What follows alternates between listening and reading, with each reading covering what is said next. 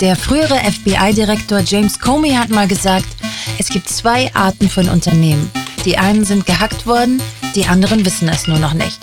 Matthias Vogt von der Westfalen AG in Münster wusste es allerdings spätestens, als die Nachricht mit einer Zahlungsanweisung auf dem Bildschirm erschien. In dieser Folge gibt er einen sehr persönlichen Einblick, wie er und sein Team es geschafft haben, vom Ransomware-Angriff hin zur resilienten IT-Infrastruktur zu kommen.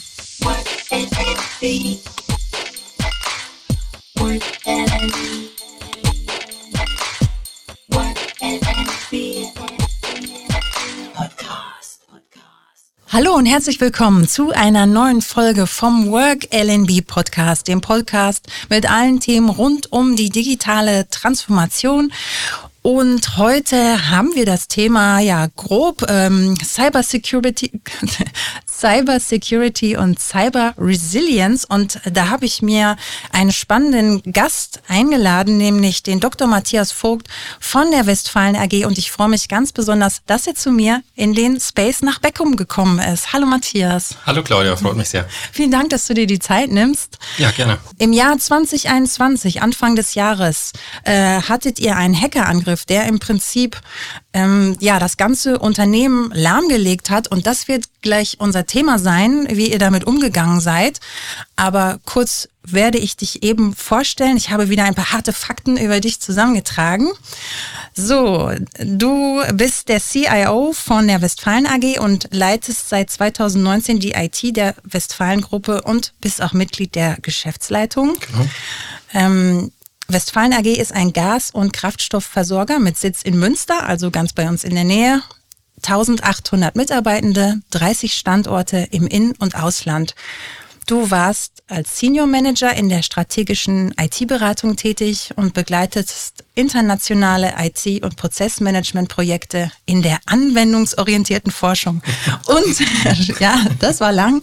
Und du warst auch Geschäftsführer eines Webdesign-Startups. Langer Zeit. Ja. ja.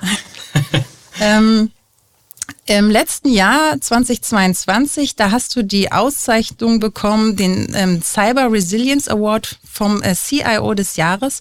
Und das ist die höchste deutsche IT-Auszeichnung, habe ich recherchiert. Ja, einer der Auszeichnungen, okay. die es da gibt, genau. so, genau. Und ähm, Warum du diesen oder ihr als Team diesen Award bekommen habt, darüber sprechen wir jetzt gleich.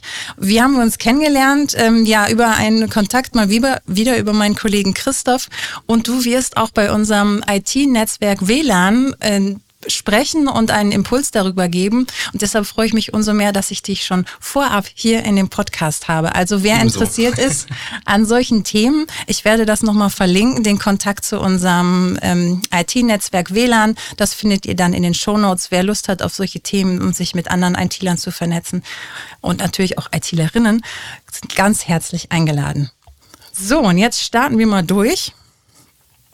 Was mich als erstes interessiert hat, ähm, ich habe bei meiner Recherche gefunden, dass du ganz viel unterwegs bist äh, und auch über ähm, ja diesen Vorfall, nenne ich es jetzt mal, berichtest. Also du bist bei uns im Podcast, du kommst zum Netzwerktreffen, du bist auf vielen verschiedenen, verschiedenen Veranstaltungen und in Formaten, in denen du eben über diesen Angriff berichtest. Ähm, was bewegt dich denn überhaupt, so offen damit umzugehen, so offen davon zu berichten? Weil vielleicht ist das ja auch etwas, was man lieber vertuschen möchte oder womit man nicht hausieren gehen möchte. Also ich glaube, äh, der Hauptgrund, warum ich das gerne tue, ist, dass äh, das offensichtlich Menschen interessiert. Ja. Ähm, also ich, äh, es, gibt viele Nachfragen zu dem Thema. Ähm, und äh, immer wenn ich halt äh, in, in Unterhaltungen mit Menschen gehe, die halt auch mit IT zu tun haben, die mit dem Themenfeld grob zu tun haben, dann und, und ich bringe dieses Thema auf, dann ist es einfach immer von einem sehr großen Interesse. Mhm. Ähm, das ähm, das habe ich äh, ja gemerkt, deshalb tue ich das gerne, weil offensichtlich ein großes Interesse ist. Ich merke auch bei dem Thema, dass das halt, ähm, dass die Menschen da besonders gut zuhören.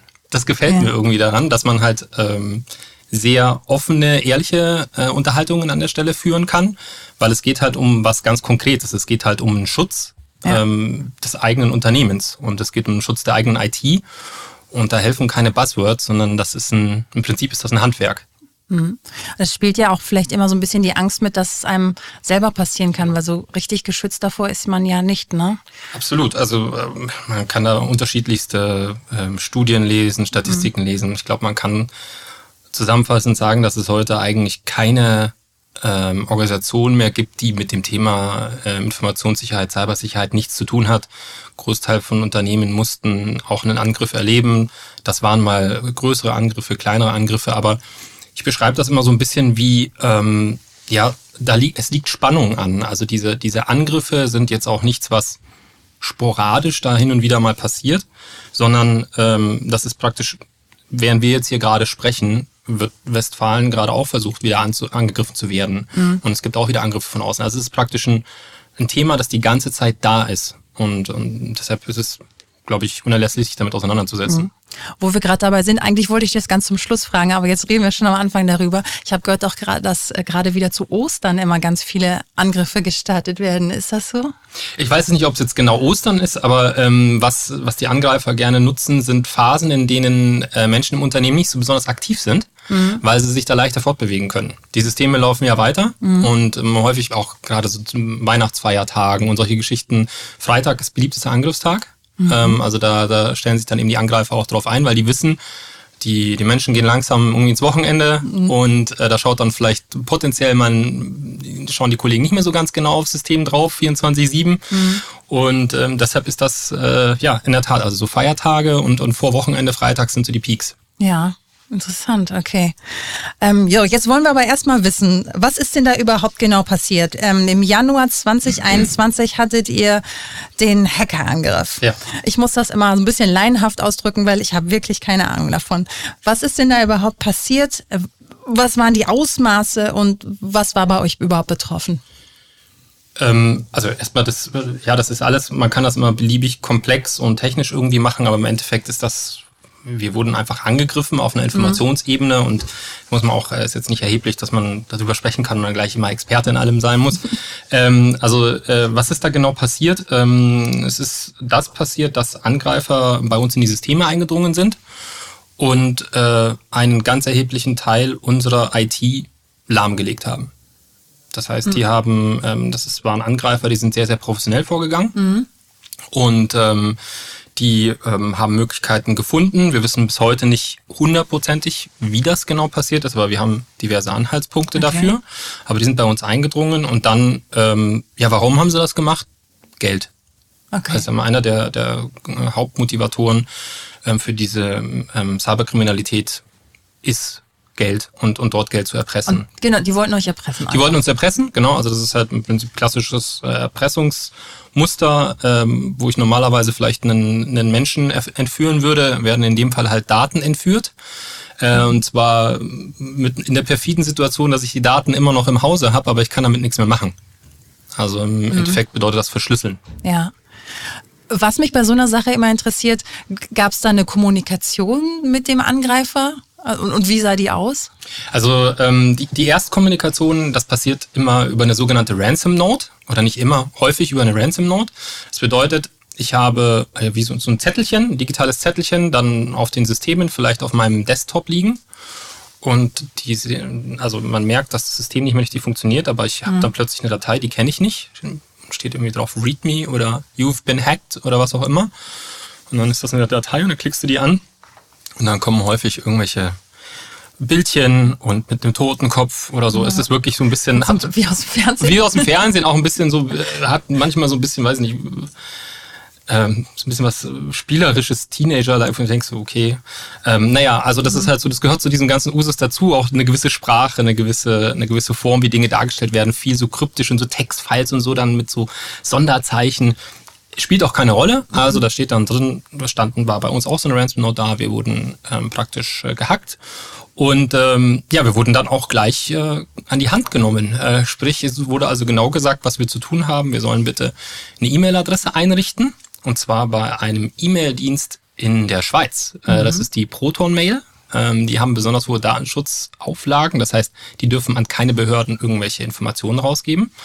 Da registrieren sich dann Angreifer, holen mhm. sich eine E-Mail-Adresse, sagen, holt euch da bitte auch eine.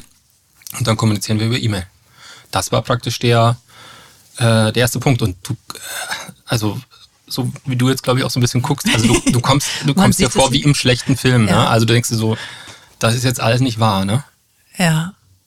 Und was habt ihr dann, seid ihr darauf eingegangen? Also wir haben, ähm, wir sind, wir sind darauf eingegangen. Wir mhm. haben erstmal, wir wollten überhaupt die Kommunikation mal herstellen. Wir wollten den Kanal aufbauen. Mhm.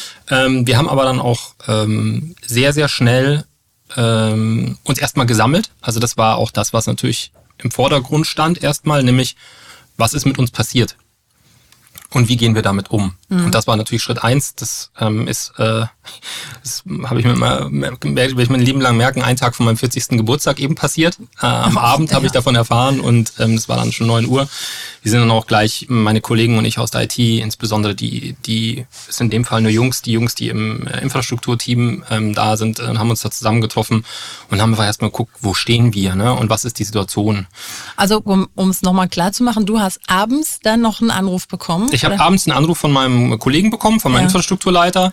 Ich meine, wir sind dann, ich glaube, das ist in der IT und nicht nur in der IT schon häufig so, das hast ja häufig Überzeugungstäter, also Menschen, die recht leidenschaftlich ja. äh, dabei sind und wenn du dann natürlich deine Arbeit kaputt gemacht kriegst oder das, wo dann, ne, das ist, ist man auch als äh, ITler und wie in wahrscheinlich jedem anderen Beruf auch ziemlich angefasst. Mhm. Und deshalb waren die Kollegen halt gleich auch abends da. Ich habe abends die, die Meldung bekommen und als ich dann die Nachricht hatte, wir wurden gehackt, wir wurden das Originalton war, wir wurden verschlüsselt.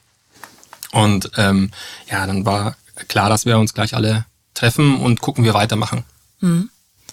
Und konntet ihr direkt schon da sehen, was alles betroffen war oder wie groß das Ausmaß war? Nee, also das ähm, bei so einem, sagen wir mal, wir sind, äh, du hast es ja erwähnt, wir sind äh, mhm. 1800 bis 2000 Mitarbeiterinnen und Mitarbeitern, Mitarbeiter ähm, in Europa verteilt. Ähm, und haben da entsprechend auch an unterschiedlichsten Standorten auch überall IT. Also das ist ja auch ähm, viel, viel dezentral.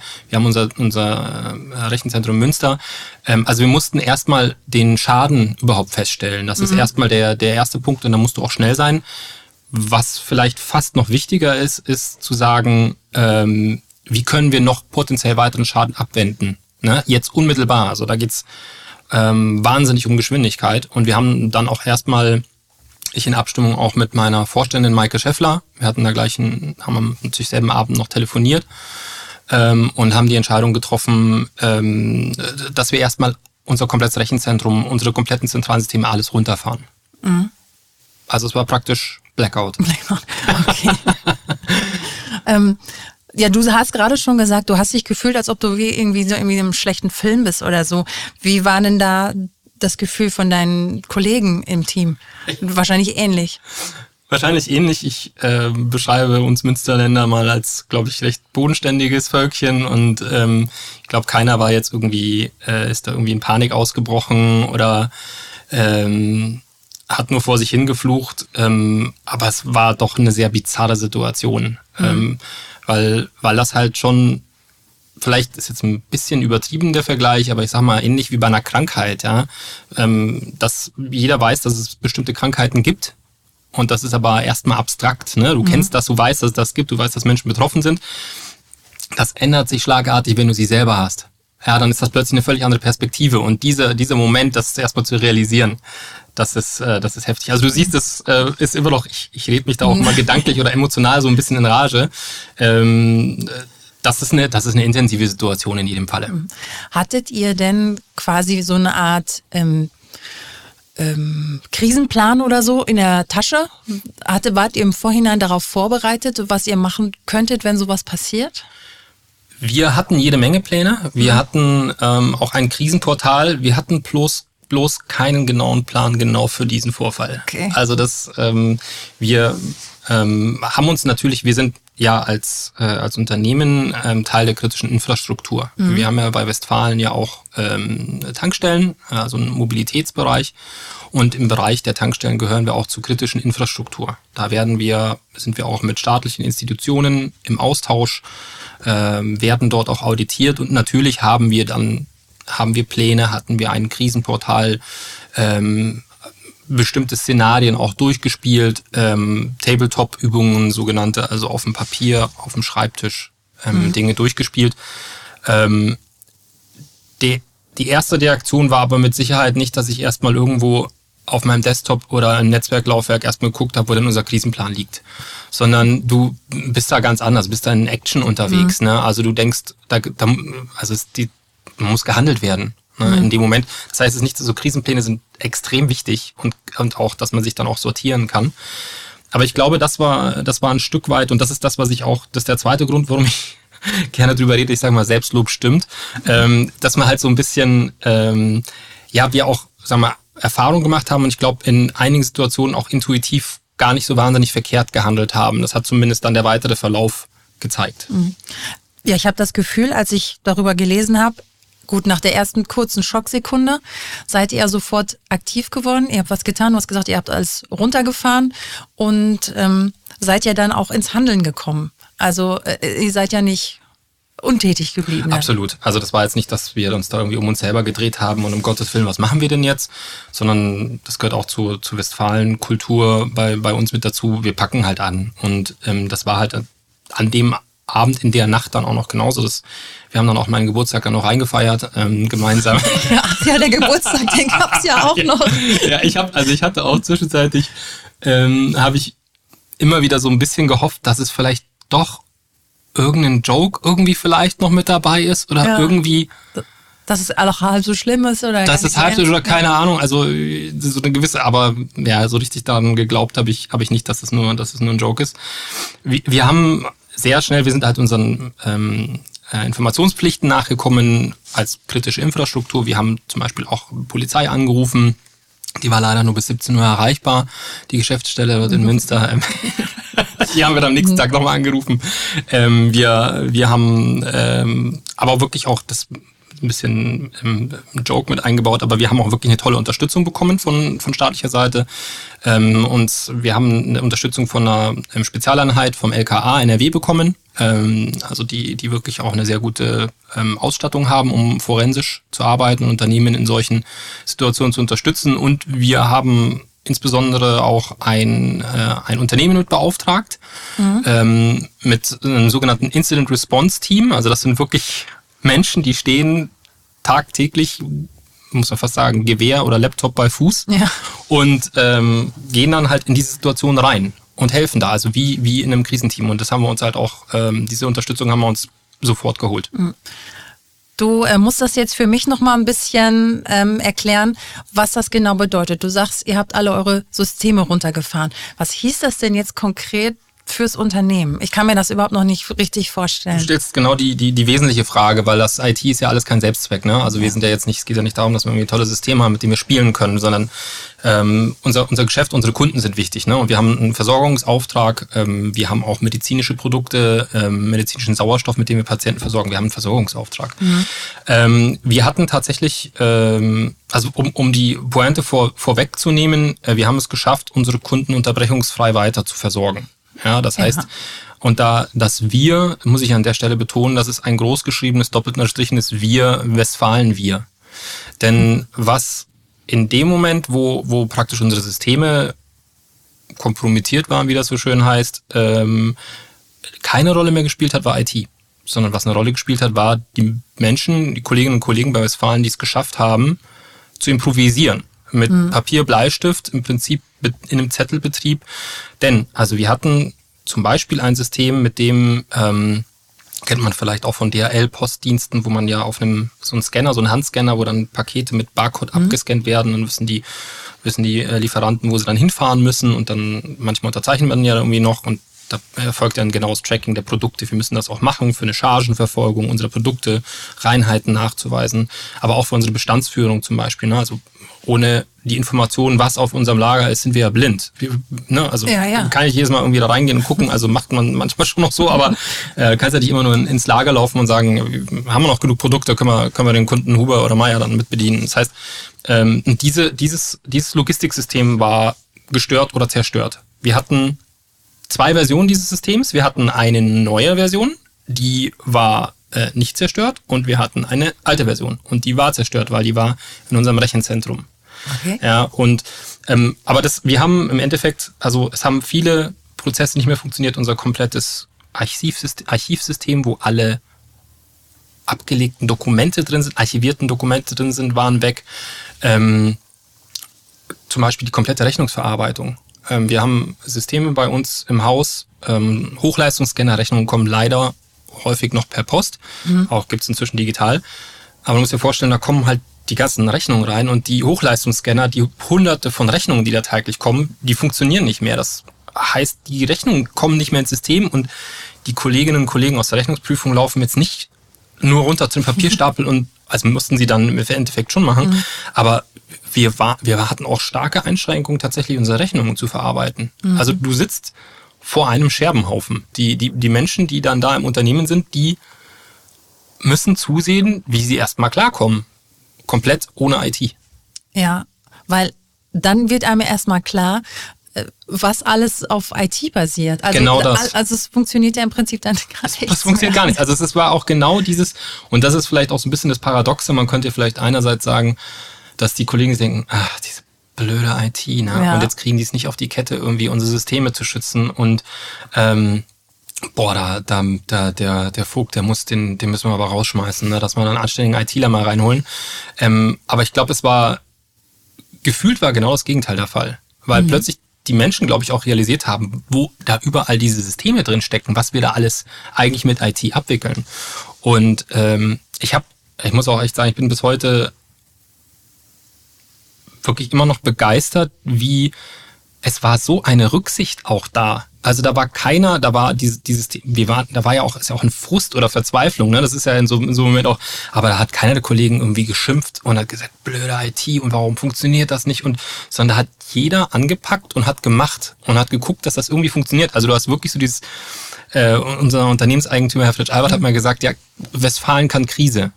Ne? Mhm. Und das ist wirklich was, das hat sich gezeigt und das ist so, so heftig das Ganze ist, ähm, so toll ist dann auch so eine Erfahrung, wenn du plötzlich spürst, wie, wie die Menschen alle noch mehr zusammenrücken und das irgendwie möglich machen, ja. dass es funktioniert.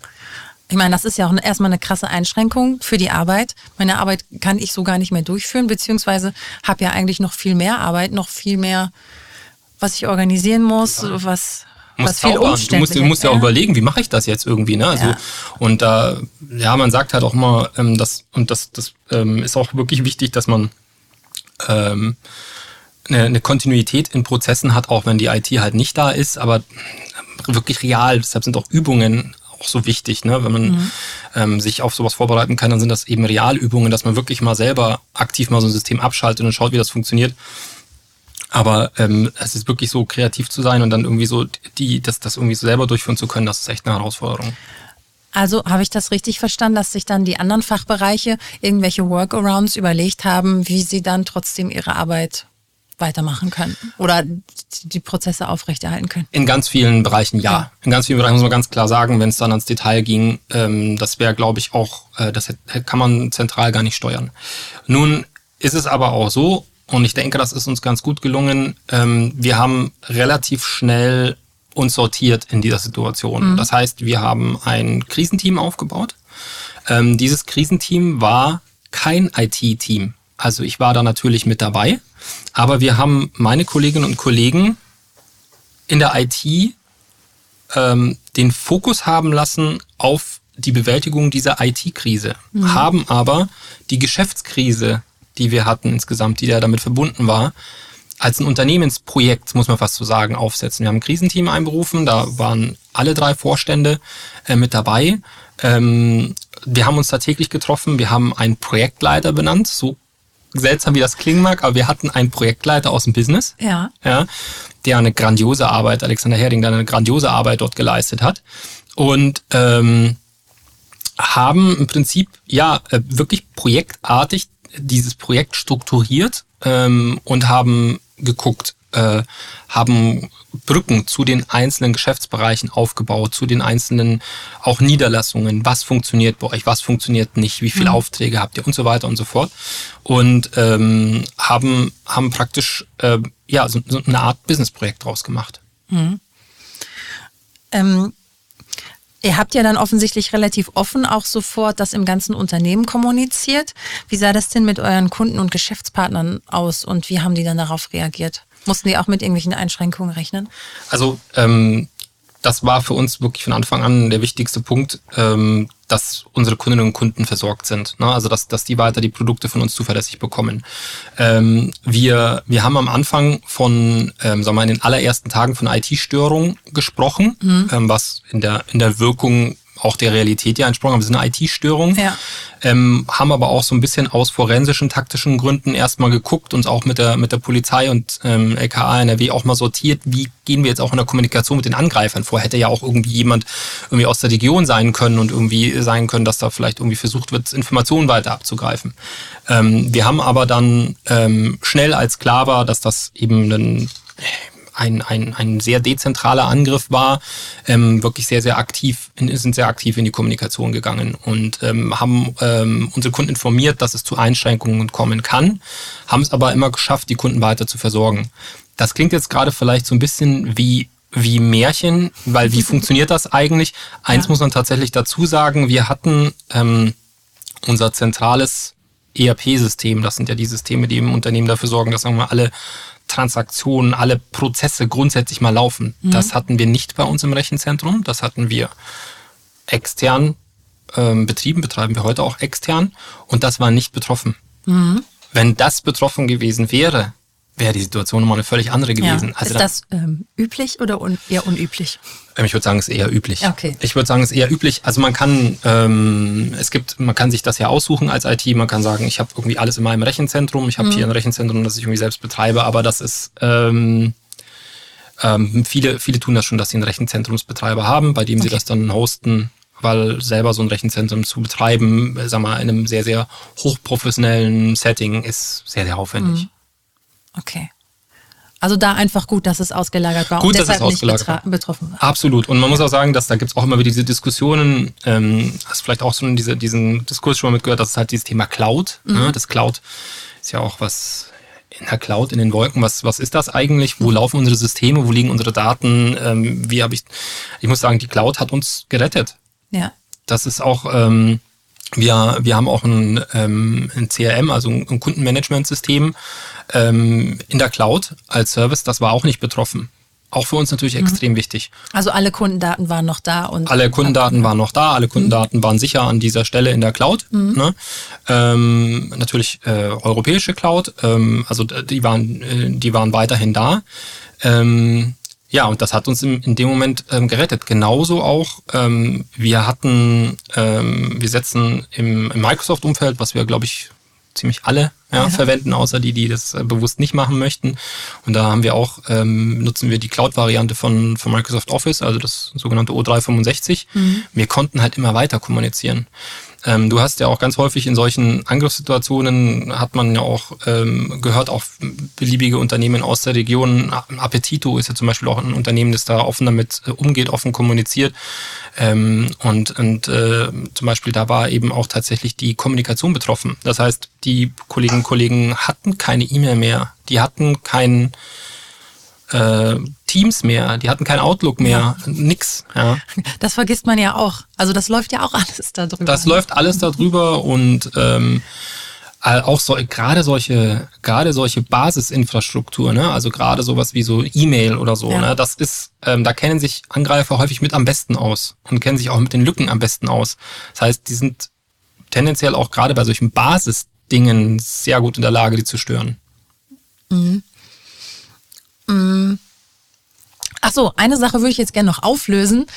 Ähm, wie ist denn dann die Kommunikation mit den Angreifern ausgegangen? Also was hat euch jetzt LKA oder Polizei äh, oder die, die externen Dienstleister, was haben die euch empfohlen, wie ihr da vorgehen sollt? Ja, ähm, also dann kann ich nur beobachtend sagen, dass da ähm, Thomas Perkmann, unser, unser CEO, da also ähm, ganz toll ähm, sich aufgestellt hat und das durchgeführt hat. Also wir, im Kern hat sich ähm, Herr Bergmann das auch ähm, dass sich dessen angenommen, die, diese, diese, mit dieser Verhandlung umzugehen mit den Angreifern. Ähm, wir haben das natürlich, die beiden anderen Kollegen im Vorstand haben das begleitet und ich habe das sozusagen mit Informationen versorgt.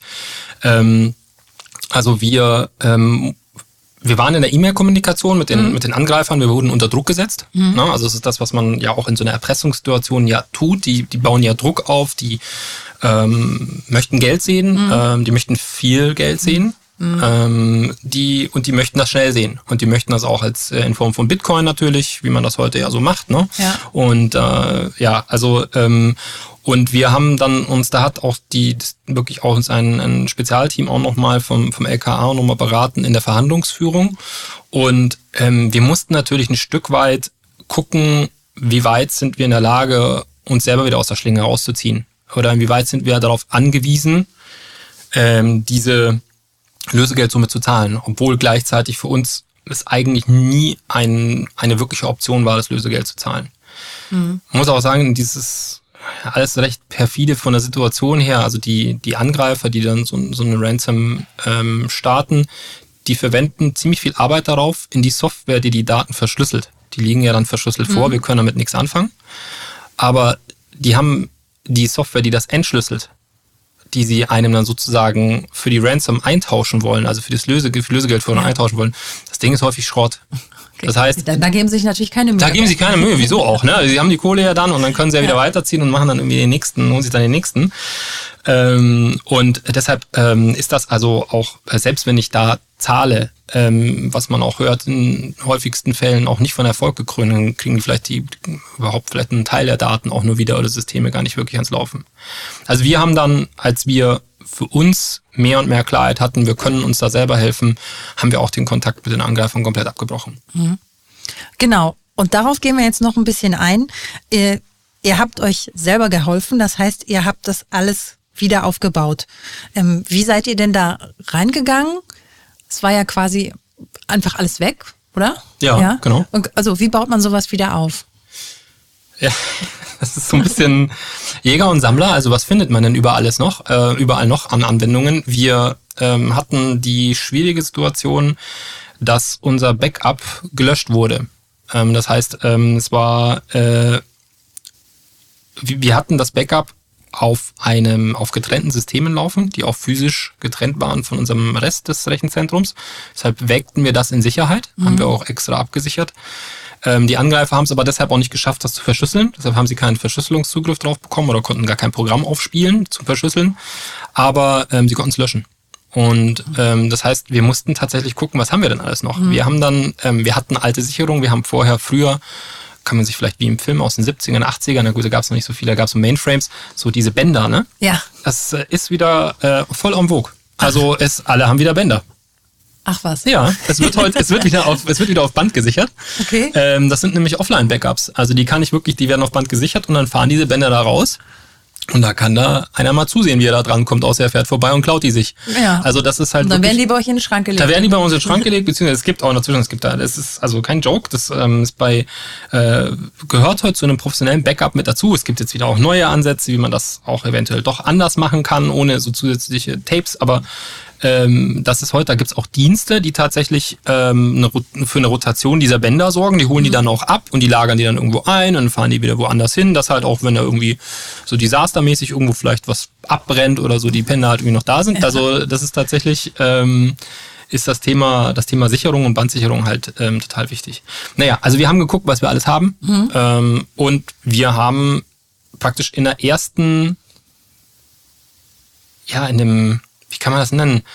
Schritt für Schritt, Tag für Tag mit der vollen Power von allen Fachmenschen, die wir hatten, Stück für Stück dieses Thema einfach wieder aufgebaut. Einfach wieder in Anführungszeichen. Also häufig als Workaround, aber auch zum Beispiel ähm, äh, ein Kollege Namen darf ich vielleicht auch nennen, ist der Ingo Köster, der, der ist nicht mehr bei uns im Unternehmen, aber der, der hat Wahnsinniges geleistet. Der kennt unsere IT schon seit, seit vielen, kannte die IT seit vielen, vielen Jahren und wusste eben auch, kannte diese ganzen kleinen Programme, alles, was wir überall irgendwie so im Einsatz hat. Und mhm. er und viele andere Kollegen haben wir Tag für Tag einfach wieder Einzelsystem wieder aufgebaut. Wir haben Sicherungen praktisch davon wiedergefunden. Wir haben vielleicht irgendwo noch nicht verschlüsselte äh, Versionen davon gefunden und haben die dann praktisch genommen und haben die dann zum Beispiel auch, wir hatten ja kein Rechtszentrum selber mehr, wir ja. haben die dann bei unserem Hosting-Partner einzeln wieder aufgebaut und haben dann Fernzugriff darauf gegeben, also haben den Zugriff dann darauf sichergestellt. Und es war eine, eine, eine Arbeit von Tag zu Tag zu Tag, wo wir wirklich, sagen wir mal, so in einem Zeitraum von drei bis sechs Monaten, sagen wir, den Laden wieder am Laufen hatten. Mhm. Also ihr hattet ja ein laufendes Unternehmen. Ja. Das, es lief ja die ganze Zeit weiter ja. und musste zeitgleich quasi die IT-Bereiche wieder von Null aufbauen. Ja. Ja. Genau. Und zuerst in einem Workaround-Modus. Also erstmal ja. war wichtig Effektivität. Also können wir wieder arbeiten, kriegen wir die Systeme wieder. Ähm, die, die Westfalen, die, die Kollegen, die haben wir die haben da sich zurückgehalten alle, ne? Die haben, die haben mhm. wirklich den, uns in der IT auch in Anführungszeichen den Respekt der Situation gezollt, dass die gesagt haben, okay, wir schauen jetzt, dass wir selber klarkommen, dass ihr Zeit habt, die Dinge wiederherzustellen. Also das mhm. Verständnis mhm. muss man sich mal klar machen. Ja, ja. Ne? Ähm, und äh, wir haben dann tatsächlich, aber es war auch, dann waren die Dinger wieder da und plötzlich war das wieder so ein, plötzlich lief da wieder was, ne? Und mhm. ähm, das ging halt, das ging sechs Monate, drei bis sechs Monate, sage ich jetzt mal so von der, äh, von der Phase her. Ähm, so, dann waren wir eigentlich alle fertig. Ja. in jeder, jeder Hinsicht. Ähm, aber es war klar, dass das nicht das Ende ist. Also das Ende im Sinne von, hier hören wir auf. Sondern was von Anfang an wir in der Diskussion hatten, ist, wir müssen davon ausgehen, dass selbst die Dinge, die wir wiederhergestellt haben, eigentlich alle Systeme, eigentlich im Status schwebend sind. Weil wir nicht sicher sein können, ob die Angreifer nicht vielleicht doch wieder irgendwo eine Hintertür eingebaut haben, ob mhm. da doch nicht vielleicht die was hinterlassen haben, was wir aus der Wiederherstellung rausgenommen haben, was potenziell wieder kompromittiert ist und die, die netten Freunde dann wieder in, in ein paar Wochen wieder, wieder auf der Türmatte stehen und sagen, wir, wir legen mal wieder los. Und da war klar, wir müssen ähm, die IT von Grund auf, alles, was wir haben, einmal komplett neu aufbauen. Mhm.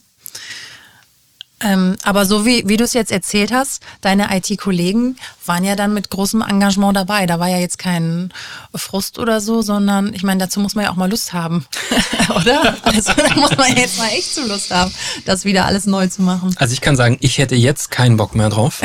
ich ich brauche das. Ich habe auch neulich mal mit einem Kollegen gesprochen, der hat Ähnliches erlebt in einem deutlich größeren Unternehmen. Ich habe ihn auch gefragt, kannst du das nochmal würdest, kannst du das, würdest du das nochmal schaffen so? Und ich gesagt, nee, also das nochmal, das könnte ich jetzt, zumindest die mhm. sechs, nächsten sechs Monate vielleicht nicht. nee, ja, also aber jetzt wisst ihr doch, wie es geht. Ja, jetzt wisst man, wie es geht, genau, kein Problem. Nee, das darf man nicht zu laut sagen jetzt und denkt sich noch jemand, der könnte es ja. ausprobieren. Ähm, nee, also das, äh, ja, die waren, die waren, äh, das war äußerst kräftezehrend und aber dieses Thema, also ich da sind Menschen über sich selber hinausgewachsen. Mhm. Also Menschen auch, von denen ich das vorher so nicht beobachten konnte. Die, mhm. ähm, also das ist, wenn es eine, ich glaube, das Thema Betroffenheit spielt auch eine große Rolle. Ne? Also das ist auch so, wir sind jetzt betroffen, aber wir haben echt, wir haben keinen Bock, uns da vorführen zu lassen. Und wir zeigen es denen jetzt. Ja. Ne? Also wir, und wir haben hier ein Unternehmen, äh, zu dem wir stehen, Kolleginnen und Kollegen. Also ich glaube, was auch gar nicht, Unternehmen ist immer so ein abstrakt, ne?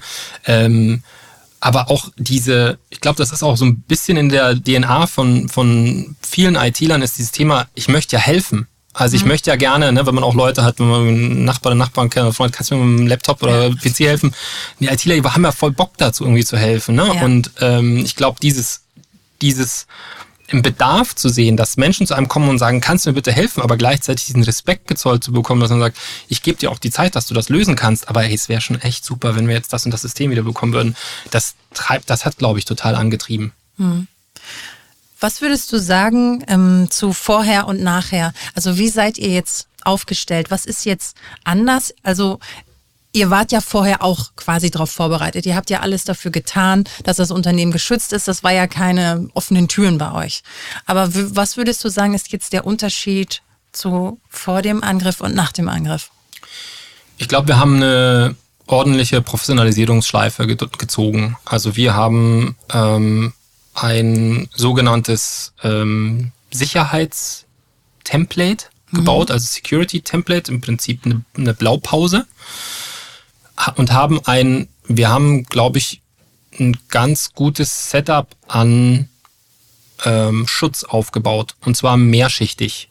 Ähm, also wir, wir haben wirklich, äh, da war auch eine große Investitionsbereitschaft seitens der Unternehmerfamilie Fritsch Albert und auch des Vorstandes, ähm, zu sagen, wir nehmen auch Geld in die Hand. Das mhm. kostet nämlich alles Geld. Mhm. Ich habe neulich mal neulich gelesen, dass in einem Interview, dass ähm, dass da ein äh, einer, der, der also auch verschlüsselt wurde an Unternehmen, ähm, dann ein großes Commitment da gewesen sei, um, ähm, um die um die Practice Security Lösung aufzubauen und hätten 15.000 Euro im Jahr dafür ausgegeben. Also damit kommt man nicht so wahnsinnig weit, ne? Also da, also wir haben ordentlich investiert, haben uns ordentlich helfen lassen. Wir haben jetzt ein, ein Schutzsystem aufgebaut, das aus wie so eine Art Zwiebelschalenmodell.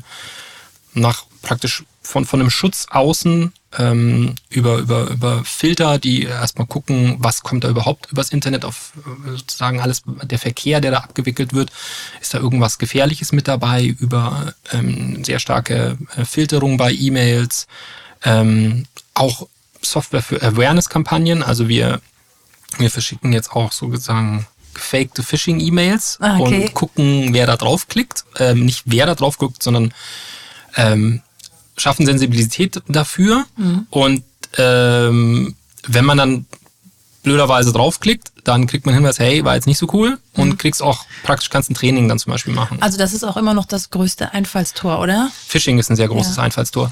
Ähm, ja, und überhaupt, also Phishing und ähm, was dann mit Phishing eben auch gemacht wird, ist insbesondere halt das Thema, die Zugänge zu klauen. Also was heute, ähm, was Statistiken zeigen, was immer weniger passiert, ist, dass Angreifer ähm, tatsächlich über einen Shardcode, also sozusagen einen Virus oder, oder irgendeine Malware, das ist ja der mhm. Überbegriff für diese ganzen schädlichen Programme, irgendwo einspeist, sondern es geht sehr viel über, ich klaue jetzt deinen Account, Claudia. Und mhm. dann ne, nehme ich jetzt, logge ich mich dann da irgendwie ein ähm, und, und das ist so der erste Weg. Also es ist auch gar nicht auffällig, diese Art von Angriff, weil du hast, du brauchst, du musst nicht irgendwie an den Türstehern sozusagen an den virtuellen, an den Firewalls und an den ganzen mhm. Schutzmechanismen musst du gar nicht vorbei, sondern loggst dich einfach als Claudia ein und dann ähm, schaust du mal, was du da machen kannst. Kennt ja sogar fast jeder mit seinen Social Media Profilen. Also ja. gibt's ja ganz viele, die dann schon gehackt wurden. Ich auch. Ja, ja, ähm, das ist auch das ist ja heftig, ne? Also ja. Äh, was da für Schaden entstehen kann, ne? Ja, Gut, das war dann irgendwie privat und ein bisschen ärgerlich, dass mein Social Media Account gehackt wurde. Das ist nochmal ein bisschen eine andere Nummer bei einem Unternehmen. Ne? ähm, Ransomware. Ach so, wie wir jetzt auch aufgestellt sind, war das Thema auch nochmal. Ja, ne? genau. Ich kann das noch vielleicht ein bisschen weiter ergänzen. Ähm, wir, ähm, also im Prinzip gibt's ähm, mehrere ähm, Verteidigungslinien jetzt. Das klingt dann auch sehr martialisch, ist vielleicht ein Tacken aber auch so, dass wir da tatsächlich mehrere Verteidigungslinien haben. Und ein paar habe ich davon aufgezählt. Ähm, es ist halt, es ist auch der Wahnsinn. Da ist jeden Tag was Neues. Also du kannst jeden Tag, da kommt, ähm, es gibt, und das hat auch alles so tolle Namen, ja, äh, so äh, ZTNA, Zero Trust Network Access und irgendwie in Identity Management und also du kannst da, du kannst da, ähm, es gibt ganz, ganz viel tolle Lösungen, die dich da schützen. Es gibt ähm, Lösungen, die basieren auf künstlicher Intelligenz, wo ähm, ähm, sogenannte ähm, XDR-Systeme, also die dann unterschiedlichste Daten irgendwie zusammenwerfen und dadurch Angriffe erkennen. Ähm, sowas haben wir uns auch angeschafft. Ja. Also es gibt viele Möglichkeiten. Wir haben eben diese verschiedenen Linien der Verteidigung. Mhm. Ähm, das heißt, wenn eine irgendwie fällt, ist dann dann die nächste, ist dann da die nächste, ist dann da die nächste. Okay. Und also im, im Endeffekt, wir haben wirklich, glaube ich, ein solides ähm, Security Template, also eine Blaupause sozusagen entwickelt, haben die auch ähm, komplett ausgerollt. Alle Mitarbeiterinnen und Mitarbeiter haben neue, komplett äh, neu aufgesetzte Endgeräte, Laptops.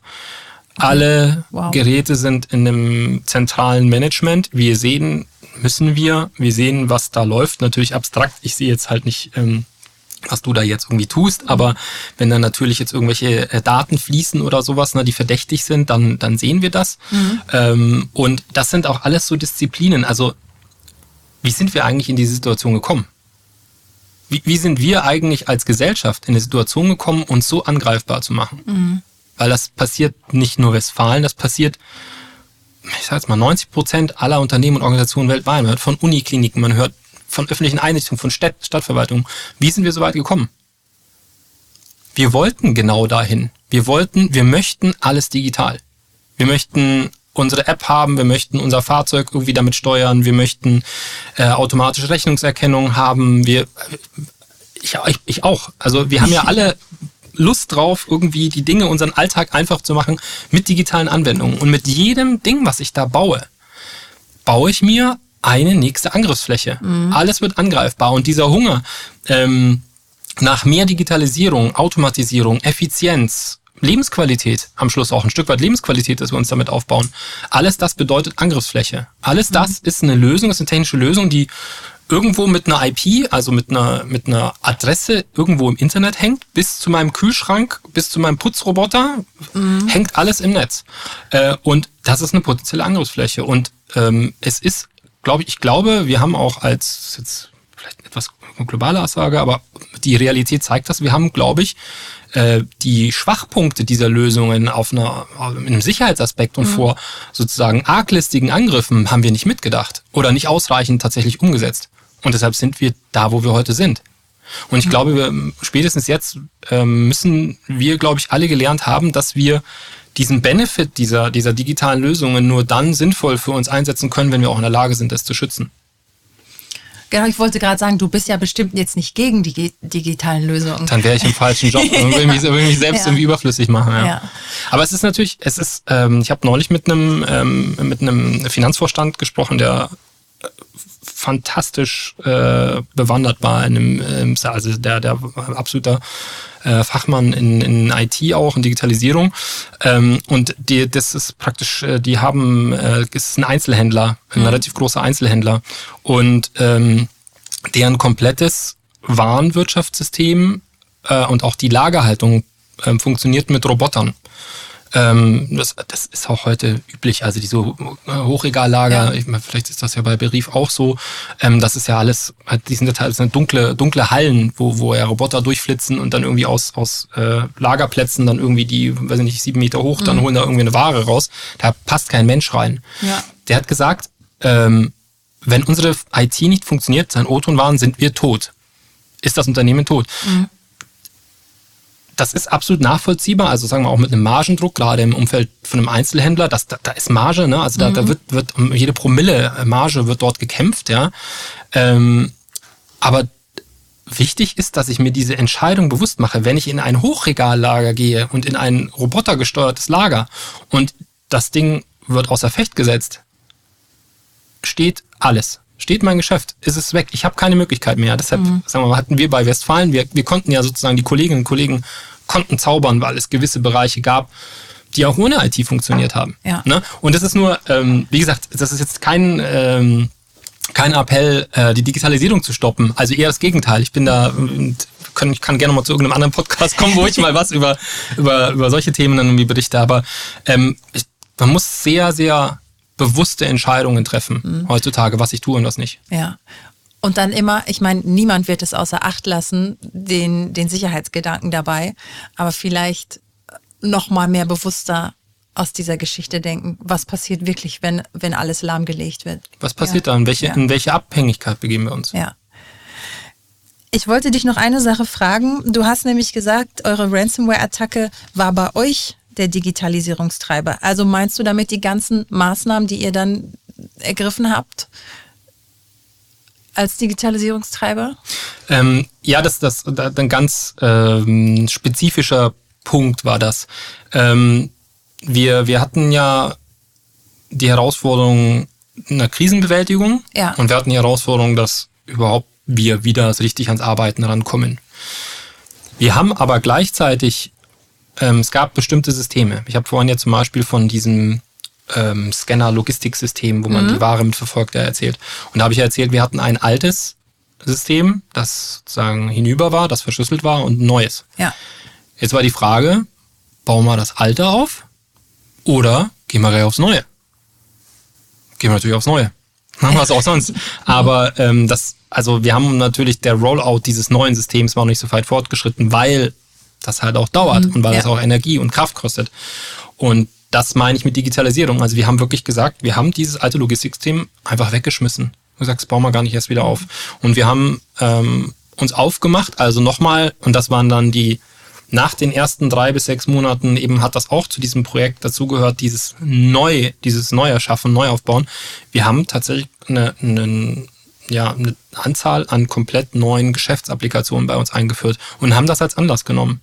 Ja, mhm. was natürlich, überleg mal nach sechs Monaten, wo halt sowieso schon irgendwie, ne, irgendwie so ja. fertig waren und äh, ja, viel Kraft gekostet hat und so auch viel Positives gekommen ist, aber doch, und dann nochmal so ein Ding draufsetzen. Aber das haben wir wirklich, und ähm, das haben wir in vielen Bereichen geschafft. Das war auch kein Selbstläufer, also mhm. äh, überhaupt nicht. Es hat auch kräftig gerumpelt. Also ähm, wir haben dann auch manchmal, als wir Lösungen ausgerollt haben, haben dann auch manchmal die Betroffenen gesagt, ja, sind wir jetzt euch die Versuchskaninchen hier? Ihr mhm. habt das vorher gar nicht richtig getestet.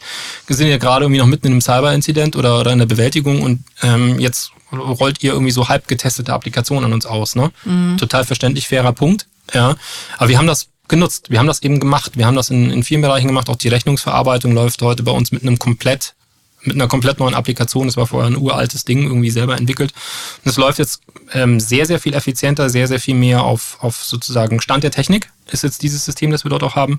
Und insofern war das für uns auch ähm, ja, ein Digitalisierungstreiber. Ja, ich könnte mir vorstellen, über die ähm, Jahrzehnte, Jahre hinweg baut sich ja langsam immer irgendwas auf. Wie du sagst, man, man löst ja nicht einfach mal irgendwas ab, sondern es dauert, was Neues zu entwickeln und so. Also habt ihr euch wirklich konkret alles nochmal angeguckt? Brauchen wir das noch genau so? Oder ist hier einfach Cut und wir machen jetzt was komplett Genau anderes. wie du sagst, also auch diese strategische Entscheidung dann auch mal zu ja. treffen oder auch diesen Anlass tatsächlich zu haben, weil natürlich das eine Transformation bedeutet ja etwas zu verlassen und irgendwie wo Neues hinzugehen und sich da irgendwie hinzubewegen. Mhm. Ja, und äh, genau diese, diese, ähm, es ist ja schon immer ein sehr großer Hang daran, an den, an den Dingen festzuhalten, die man hat und die irgendwie funktionieren, weil es vielleicht und die man kennt und ja. äh, die man gewöhnt ist und ähm, die neuen äh, und, und sich zu, zu neuen Dingen aufzumachen, ist immer schwierig und sehr, sehr selektiv. Ne? Und dann mhm. geht das auch häufig mit viel Push. Ne? Musste viel, komm jetzt mal was. Und wir, glaube ich, darf das auch für Westfalen IT so ein bisschen in Anspruch nehmen, dass wir schon auch ähm, Treiber sind von Veränderungen in, bei Westfalen, andere auch, wir aber auch. Ähm, und das ist teilweise ein sehr aufwendiger Prozess, wirklich Routinen bei Menschen zu verändern. Und da war dann tatsächlich, das war halt ein Anlass. Ne? Das war halt ein Anlass zu sagen, okay, sowieso kaputt, lass mal liegen, lass mal im Müll, ähm, wir nehmen gleich das Neue. Würdet ihr sagen, dass ihr dann auch mutiger dadurch geworden seid, einfach mal die alten Sachen abzuschneiden und mal was Neues zu starten, weil ihr wisst ja jetzt, dass es gehen kann? Ähm, ist ein schöner Gedanke. Ähm, ich glaube nur zum Teil. Okay. Ich glaube ja. Ich glaub nur zum Teil. Also, weil es war, es war da doch das ein oder andere Mal ähm, bei der Einführung ähm, doch auch holprig. Mhm. Ähm, und was, wie ich es gerade erwähnt habe, was den Kolleginnen und Kollegen nicht gefallen hat, ist, dass dann zum Beispiel bestimmte Applikationen mit Recht nicht gefallen hat, bestimmte Applikationen zum Beispiel dann auch noch nicht vollständig durchgetestet waren, die es dann im Endeffekt tatsächlich sozusagen ausbaden mussten, in Führungszeichen. Mhm. Wohl, es war nicht, nicht alles nur negativ. Ähm, also ich glaube, wir, wir haben an, an einem Selbstbewusstsein, ist das der richtige Ausdruck, also wir haben auf jeden Fall für uns alle was dazugelernt, wie sehr wir uns auf uns gegenseitig verlassen können. Ähm, das Thema Veränderung, Transformation ist ähm, vielleicht, vielleicht war das ein, ein, gewisser Boost an der Stelle durch den Cyber-Incident und das, was wir dann mhm. daraus gemacht haben. Ähm, aber es ist nach wie vor eine Herausforderung, die Transformation ins Unternehmen zu bringen. Ähm, was würdest denn du anderen Organisationen raten, ähm, wie sie sich quasi auf sowas vorbereiten können. Ich habe jetzt im Gedanken zum Beispiel eben diesen Krisenplan, den du genannt hattest, mhm. den man sich macht. Oder wie könnte man sich überhaupt auf sowas vorbereiten, auch wenn es im, dann im Ende irgendwie total anders ist? Ja. ähm, also es gibt auf jeden Fall, also erstmal ist, glaube ich, dass der, die Grundlage ist erstmal, sich bewusst zu machen, dass das ein reales, eine reale Bedrohung ist. Und zwar eine Bedrohung jeden Tag, dass mein Unternehmen die IT meines Unternehmens zerstört werden kann. Mhm. Bis hin zu einer, zu einer Situation, ähm, wo es sein kann, dass so ein Unternehmen dann nicht mehr existiert. Ne? Also muss ich, glaube ich, erstmal, es ist wichtig, sich das bewusst zu machen. Ich glaube, sehr viele Organisationen sind sich dessen auch sehr bewusst. Das war vielleicht vor zwei, drei, vier Jahren nochmal ganz, ganz anders. In der Zwischenzeit sind sich, ähm, glaube ich, viele bewusst. Ähm, es gibt dann wenn man dieses Bewusstsein hat, auf jeden Fall eine, eine Reihe an Hausaufgaben, die man hat mhm. als IT, äh, um eine Sicherheit herzustellen. Und ich glaube, dabei ist die Maus kein Faden ab. Ähm, man braucht natürlich Prozesse, man braucht sowas wie einen, da gibt es so ein sogenannte ISMS, Informationssicherheitsmanagementsystem. Das ist das sind Prozesse, das ist ein Risikoregister, das sind Schadensklassen, wo ich genau mir angucke, was sind die Risiken im Unternehmen. Am Ende des Tages ist, glaube ich, aber wirklich auch eine eine technische Phalanx wichtig, die ich dort aufbaue, ein technisches Set, ein Schutzset, ja. das ich einfach brauche. Ich muss meine Zugänge anständig absichern. Ich brauche anständige Firewalls. Ich muss die E-Mails gut schützen. Ähm, da gibt's x ähm, ich muss gucken, wie ich in Unternehmen mit Makros irgendwie in, in Office-Dokumenten umgehe. Ähm, also es sind einfach Dinge, mit denen muss man sich beschäftigen. Mhm. Ähm, weil man, wenn man das nicht tut, braucht man sich nicht wundern, wenn plötzlich was passiert. Mhm. Also es gibt, es gibt eben, und da kann ich nur, kann ich nur ermutigen, dieses Thema halt ernst zu nehmen, ähm, tatsächlich auch ähm, Unternehmen ähm, sich damit zu beschäftigen ähm, und sich auch beraten zu lassen. Mhm. Also auch äh, tatsächlich den Austausch suchen, muss man nicht gleich unbedingt zu äh, teuren Beratungshäusern gehen, kann sich ja vielleicht auch mal in der Community umsehen. Ich stehe, ich stehe oder wir als Unternehmen stehen auch gerne zur Verfügung. Ja, eben, du, du bist ja, ja schon da. Ja, also aber da, da gibt's noch Leute, die kennen sich dann noch deutlich besser aus. Mhm. Und ähm, also es muss, es ist auch jedes Mal halt so, ich kann nur erm, äh, ermutigen dazu, auch wirklich in diesen Austausch zu gehen. Bei jedem Austausch, den wir haben, mit jeder IT-Organisation kommen immer wieder x neue Themen. Denke, ach, das muss man eigentlich auch noch machen. Mhm. Das brauchen wir auch, das fehlt uns noch. Äh, das ist, macht auch irgendwo Spaß. Also man kann da, man kann da wirklich auch ähm, Spaß dran entwickeln. Ich glaube, wenn man einmal sich so in dieses Feld gestürzt hat, ähm, dann, dann äh, merkt man, dass das eben äh, Spaß machen kann. Ja, und ansonsten in der Vorbereitung, ich habe einmal auch von einem Kollegen ähm, mal was gehört, was ich ziemlich cool fand. Der hat äh, auch noch einen IT-Leiter, der ist dann mal zu seiner zu seinen Peers gegangen in den Geschäftsbereich und hat gesagt, was macht ihr denn, wenn die IT nicht mehr funktioniert? Wie, wenn die IT nicht mehr funktioniert? Ja, was macht ihr dann?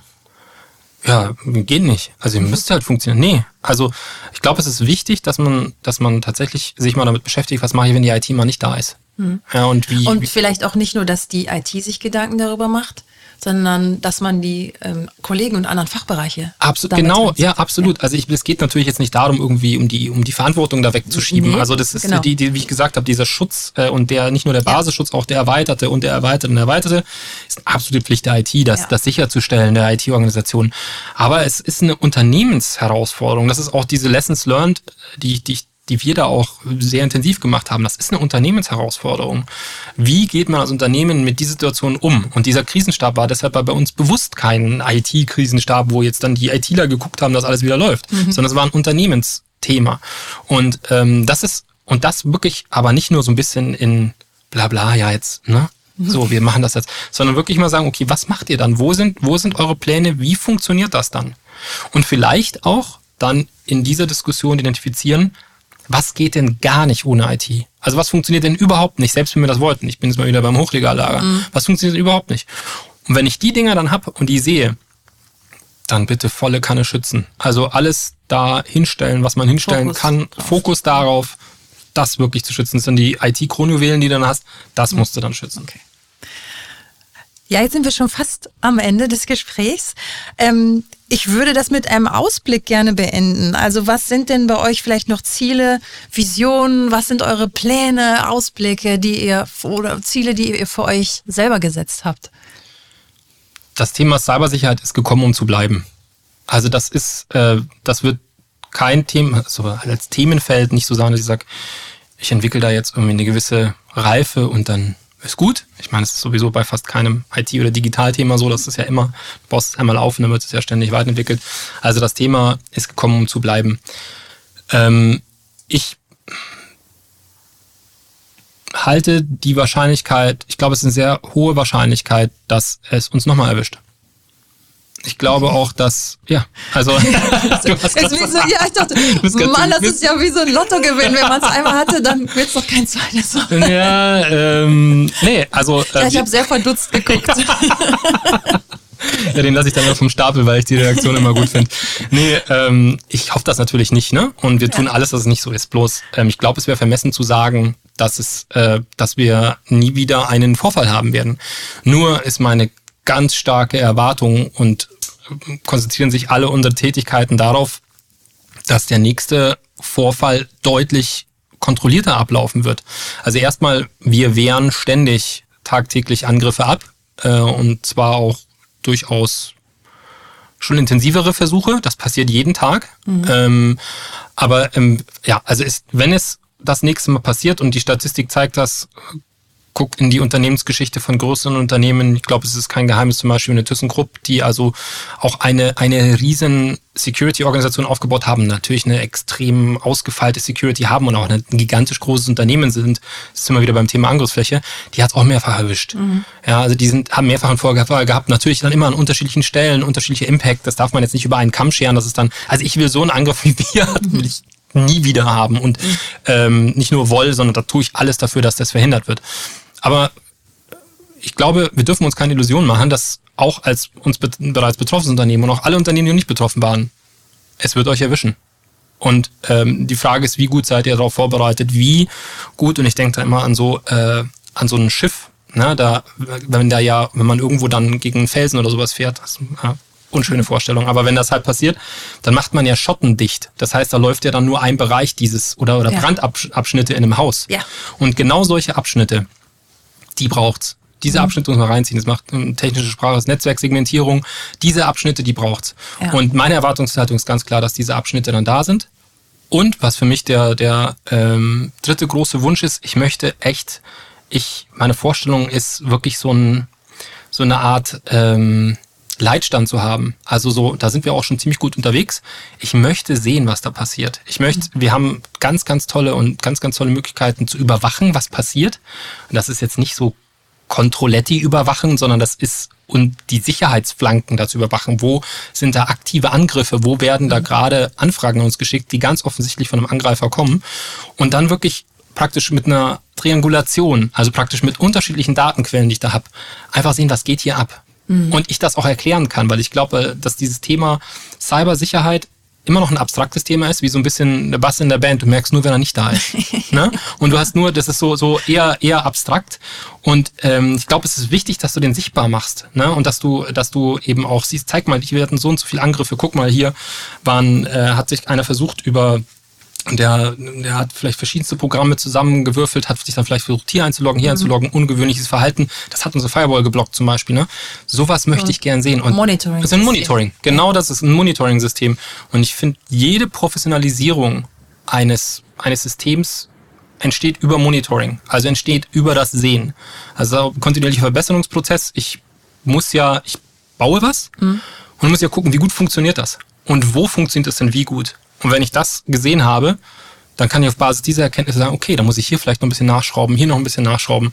Und da habe ich voll Bock drauf. Also da, da freue ich mich, das will ich, das würde ich gerne haben, dass wir wirklich so ein, so ein, so ein richtig so ein Command Center da irgendwie ja. haben, so ein hochprofessionelles. Ja, ja, ich sehe, ich höre und sehe die Leidenschaft bei dir und äh, du hast auch viele tolle Bilder reingebracht, so dass ich es mir ähm, auch jetzt nochmal vorstellen konnte. Ich habe es nämlich in unserem Vorgespräch gesagt, ich komme nicht aus dem IT-Bereich. Wir dürfen nicht zu sehr in den Tech-Talk gehen. Und ich glaube, das hat äh, super gut geklappt. Freut mich. Du hast äh, total gut erzählt. Ich fand es total spannend, wie ihr das gemeistert habt. Und nochmal mal Respekt an, an das ganze Team, an alle Kollegen, Kolleginnen bei Westfalen, weil das verlangt einem, glaube ich, richtig viel ab über diesen Zeitraum. Und ich finde es toll, dass du die Erfahrung mit uns geteilt hast und dir die Zeit genommen hast. Gerne. Und äh, dann freue ich mich schon auf das Netzwerktreffen, wo du dann nochmal live vor den anderen IT-Lern darüber berichten wirst. Gerne, ich freue mich drauf. Ja, das war's dann schon wieder bei uns. Ähm, vielen Dank fürs Zuhören. Wenn ihr noch Fragen habt, könnt ihr mir gerne schreiben. Claudia at work-lnb.de und ich kann euch da bestimmt irgendwie connecten. Und ja, das war's hiervon und ich freue mich schon wieder auf die nächste Folge. Bis bald. Ciao. Ciao. Wenn euch diese Folge gefallen hat und ihr meint, das müssen noch viel mehr Leute hören, dann teilt sie auf LinkedIn, verschickt sie per E-Mail, äh, gebt mir ein Like auf eurem Streaming-Portal und so könnt ihr meinen kleinen Podcast unterstützen. Vielen Dank und bis zum nächsten Mal.